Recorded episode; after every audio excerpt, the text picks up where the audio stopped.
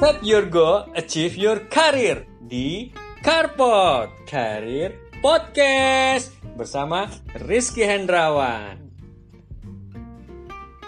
Oke, sebelumnya aku udah bikin polling di salah satu uh, akun Instagram di @karir underscore melaju. Pollingnya tuh begini teman-teman. Uh, kalau kerja nanti kamu pilih menjadi freelance atau pilih menjadi pekerja dengan pegawai tetap.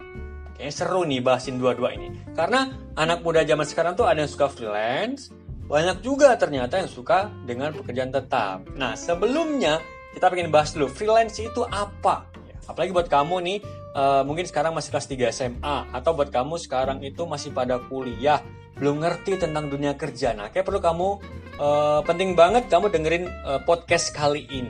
Oke, okay, freelance itu adalah uh, orang yang bekerja pada sebuah uh, bukan perusahaan juga ya, tapi orang yang bisa bekerja pada bekerja pada beberapa perusahaan, bisa lebih dari satu, bisa lebih dari dua sekaligus, ya tanpa ada ikatan dinas, tanpa ada ikatan kerja, baik perjanjian kerja jangka pendek atau perjanjian kerja jangka panjang. Kalau bahasa hukumnya di undang-undang itu adalah PKWT atau PKWTT. Itu namanya uh, freelance tadi. Contohnya seperti apa freelance teman-teman? Nah, mungkin buat teman-teman sering lihat, sering dengar, sering baca juga freelance itu seperti tour guide ya, sering bawa orang jalan-jalan begitu atau penulis atau editor atau auditor ya. Auditor itu bisa auditor video, auditor foto, auditor uh, vokal ya, atau editor, editor tulisan atau animator ya yang suka bikin uh, animasi kartun gitu ya. Atau arsitek. Atau apalagi ya? Penyiar radio kali ini. Nah ini nih penyiar radio nih. Kan dulu pernah sorry. Gue dulu pernah kerja di radio nih ya. Atau reporter atau jadi fotografer atau io ya banyak banget deh. Ada juga jadi uh, agen ini sales asuransi. Nah itu adalah pekerjaan-pekerjaan freelance bebas ya tanpa ada ikatan dinas uh, baik jangka waktu tertentu atau jangka waktu uh, panjang gitu. Nah, apa saja keuntungannya menjadi seorang freelancer ini teman-teman ya? Yang pertama, freelance ini tentunya memiliki waktu yang fleksibel banget. Waktunya bisa lo atur dan kamu bekerja bisa sambil nyambi. Misalnya kamu menjadi fotografer, bisa juga next ada project lain kamu nyambi jadi tour guide ya. Atau bisa juga kamu uh, menjadi penyiar radio, announcer punya program. Kamu juga bisa nyambi menjadi uh, pekerja event atau event organize gitu ya. Banyak deh. Artinya freelance ini memiliki banyak uh, waktu fleksibel, kerjanya bisa nyambi ya. Yang kedua, keuntungannya dari menjadi pekerja freelance ini adalah kamu dapat mengerjakan pekerjaan atau proyek tertentu uh, waktu tertentu dengan banyak perusahaan. Misalnya kamu bisa ngirim, contohnya nih ya, kamu bisa ngirim uh, project ke perusahaan A, kamu juga ngirim project ke perusahaan B, kamu juga nawarin project ke perusahaan C. Bisa garap semua tuh, bisa ya. Mudah-mudahan harinya nggak bersamaan gitu. Walaupun harinya bersamaan, mungkin kamu bisa atur tim. Nah, ini enaknya freelance teman-teman. Yang ketiga dan yang paling penting dari keuntungan dari freelance itu adalah kamu kerjanya akan ini memiliki penghasilan cukup gede, cukup banyak nih biasanya daripada orang yang bekerja tetap. Oh begitu? Iya, karena freelance ini per project dia teman-teman. Misalnya kamu dapat project mengerjakan sebuah event wedding organize, itu kamu yang punya projectnya. Wow, kamu yang ngatur tuh semuanya tuh. Dari make up pengantinnya, kostum pengantinnya, uh, pelaminannya, cateringnya, pengisi acaranya, lo bayangin tuh berapa banyak project yang bisa kerjain dan uang, uang kamu bisa lebih banyak nih, gitu. Atau uh, kamu menjadi seorang SPG atau SPB, ya per project. Misal ada produk baru, kamu jadi SPB produk A. Wah ini projectnya satu minggu nih. Biasanya pendapatan satu minggu bisa cukup banyak teman-teman. Daripada dengan gaji orang yang begitu tetap dan kerja satu bulan.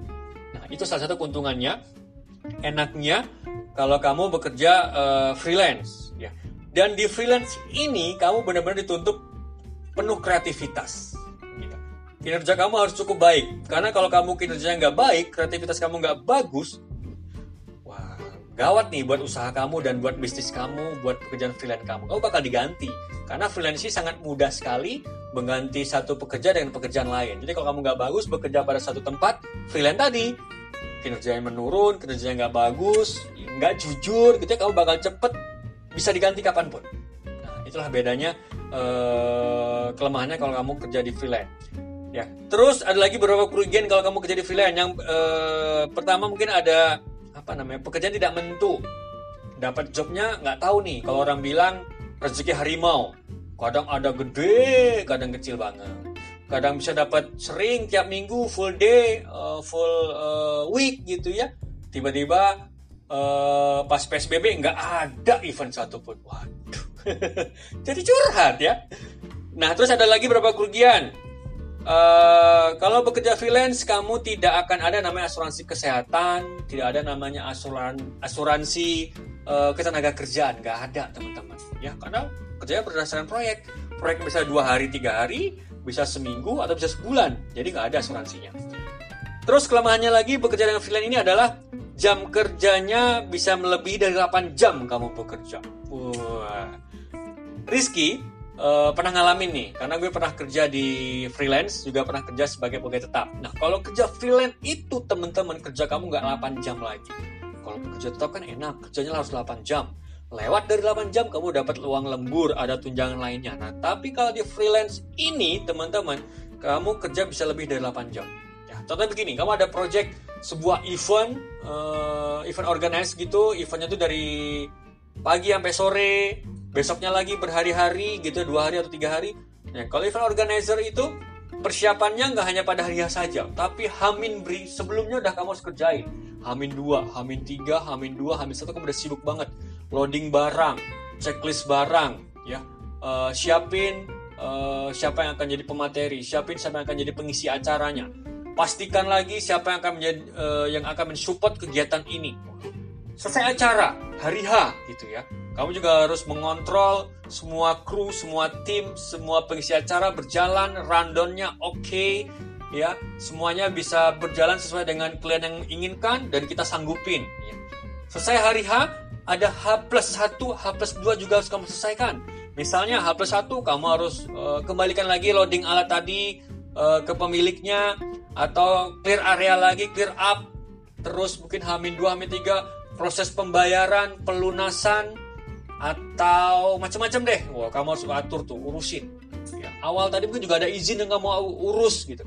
Nah itu kalau freelance itu begitu teman-teman. Jadi kerjanya tuh bisa nggak tahu waktu tapi cocok banget nih buat kamu yang kerja suka begadang wah cocok nih karena kerjanya bisa ngerjain sampai malam, sampai pagi lagi, malam lagi gitu teman-teman. Ya. Terus udah ngomongin freelance, gue pengen ngomongin tentang pegawai tetap. Nah, kebetulan Rizky sendiri pernah menjadi karyawan tetap di sebuah lembaga keuangan perbankan itu selama 9 tahun sebagai SR atau HRD. Nah, ada beberapa keuntungan menjadi pegawai tetap ini, teman-teman. Yang pertama, tentunya kamu memiliki penghasilan yang konsisten. Ya, ada gaji pokok. Ada tunjangan. Ya ini seru banget nih ada gaji pokok dapat tunjangan dapat kalau kamu memiliki kinerja yang bagus kinerja yang baik ada target yang diberikan dan kamu bisa capai kamu juga dapat insentif. Ya ada benefit lainnya. Selain dapat insentif kamu juga dapat asuransi. Ada asuransi kesehatan asuransi kecelakaan kerja ya terus eh, apalagi ya dan kamu juga dapat pinjaman lunak tuh biasanya dari perusahaan kamu pinjaman kendaraan bermotor mungkin pinjaman untuk beli uh, Android atau komputer, pinjaman uh, untuk membeli KPR rumah gitu ya. Nah, itu adalah salah satu keuntungannya. Terus keuntungan menjadi pegawai tetap ada lagi. Yang kedua itu uh, waktu kerjanya rutin ya. Kalau kerja di perbankan teman-teman, nih inget nih ya, buat teman-teman yang pengen cita-cita pengen kerja di perbankan itu setengah delapan udah lakuin morning briefing atau meeting pagi. Artinya apa? Artinya kalau rumah kamu jauh, ya misalnya uh, kantornya di Sudirman rumah kamu di sekitaran Kulim gitu. Kemudian perjalanan sekitar 30 menit. Nggak mungkin dong kamu harus berangkat jam 7 nah tentu harus berangkat setengah setengah setengah tujuh atau setengah enam gitu. berangkat cari sarapan dulu setengah delapan sampai di kantor kamu morning uh, briefing morning meeting pagi Setelah meeting pagi setengah 8, jam 8, kas buka, kantor buka. Kamu nggak bisa lagi sarapan, teman-teman. Ya, karena kenapa? Karena nasabah udah mulai masuk, nasabah sudah mulai uh, bertransaksi. Nah, jadi kalau pegawai tetap tuh itu salah satu uh, nggak enaknya ya. Waktu kerja kamu benar-benar uh, diatur, rutin. Dan kamu harus disiplin juga. Terus uh, keuntungannya lagi di menjadi pegawai tetap ini kamu dapat mengejar karir. Ya, ini mungkin yang diidam-idamkan banyak orang. Wah, wanita karir ya. Cowok-cowok karir. Apaan cowok karir? Wanita karir ada, cowok karir kagak ada. ya.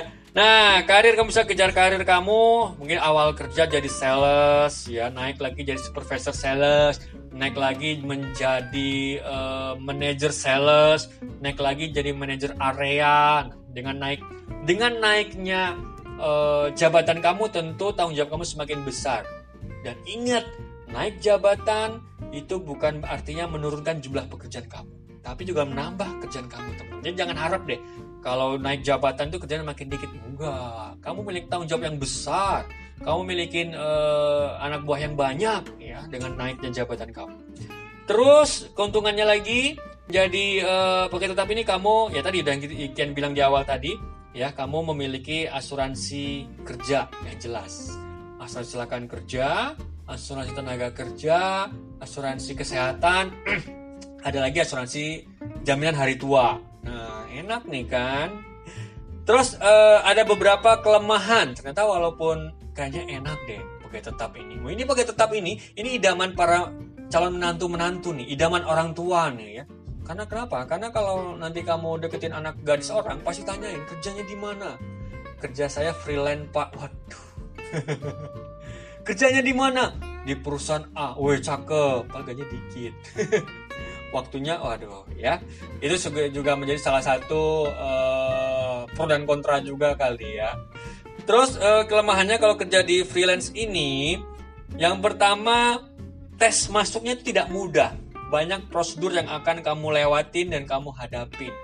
Ada masukin lamaran, interview satu, interview dua, ada lagi interview satu itu interview dengan user, ada lagi interview dengan HRD-nya, ada lagi psikotesnya, ya, atau jabatan-jabatan tertentu psikotesnya lebih banyak tuh biasanya tuh. Nah, kamu harus lewatin itu. Terus yang kedua kelemahannya, selain waktu uh, sulit masuk kerja di perusahaan yang memiliki pegawai tetap ini, yang kedua itu waktu kerjanya tidak fleksibel seperti freelance. Waktu kerja udah diatur, gitu. rutinitas kerja tiap hari, masuk pagi, ya. Juga kadang seringnya pulang malam juga nih sepertinya. Tapi enaknya kalau di sini kan kamu dapat ini, dapat tunjangan, tunjangan apa namanya? Tunjangan lembur, ya. Nah, kerugiannya lagi kamu nggak bisa resign sembarangan tanpa prosedur. Kalau kamu freelance kan enak, lo nggak suka dengan project ini tinggalin aja. Gitu, mungkin gitu bisa ah nggak gue ambil deh project ini deh. Itu kalau freelance. Tapi kalau kamu bekerja pada perusahaan yang dengan jabatan pegawai tetap, kamu nggak bisa resign, kamu nggak bisa keluar sembarangan. Aturannya seperti di undang-undang, kamu harus resign itu ngajukan surat resign itu satu bulan sebelum mengundurkan diri. Misal kamu mengundurkan diri pada tanggal 1 Juli, ya. Nah, kamu udah harus buat surat paling lama itu 1 Juni. Jadi dari Juni 1 Juni sampai 30 Juni itu kamu harus tetap bekerja. 1 Juli kamu baru bisa tidak bekerja. Pun kalau resign kamu disetujui sama pimpinan kamu, ya. Nah, biasanya anak muda zaman sekarang ngajukan resign ini paling takut, paling nggak berani, paling nggak ada mental. Seringnya apa? Seringnya mereka suka muntaber kalau kita bilangnya. Penyakit ini bukan.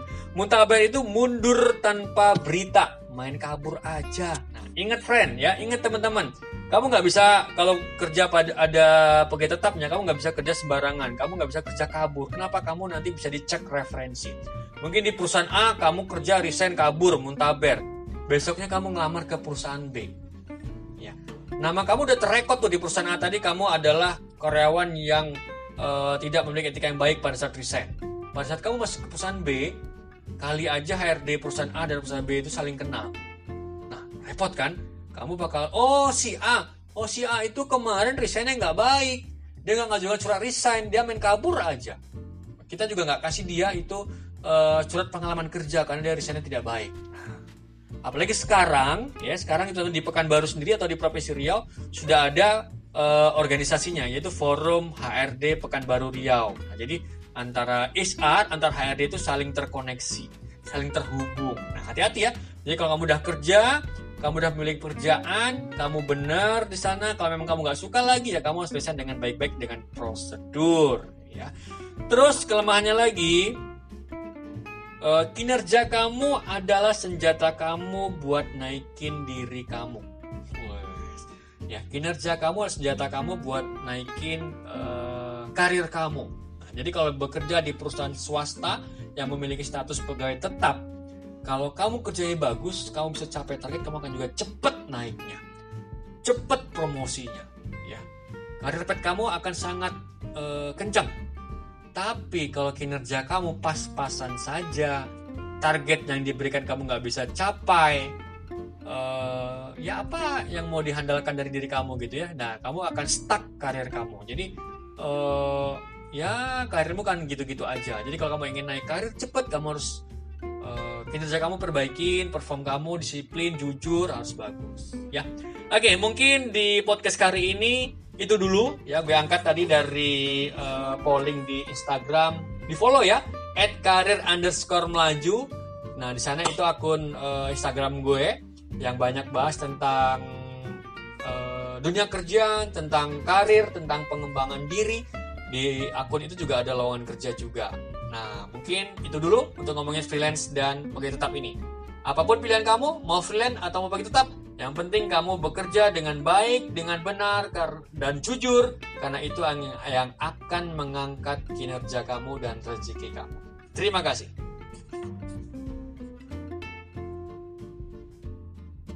Terima kasih sudah dengerin Carpot Karir Podcast bersama Rizky Hendrawan. Tanjakin karir lo. Bye bye.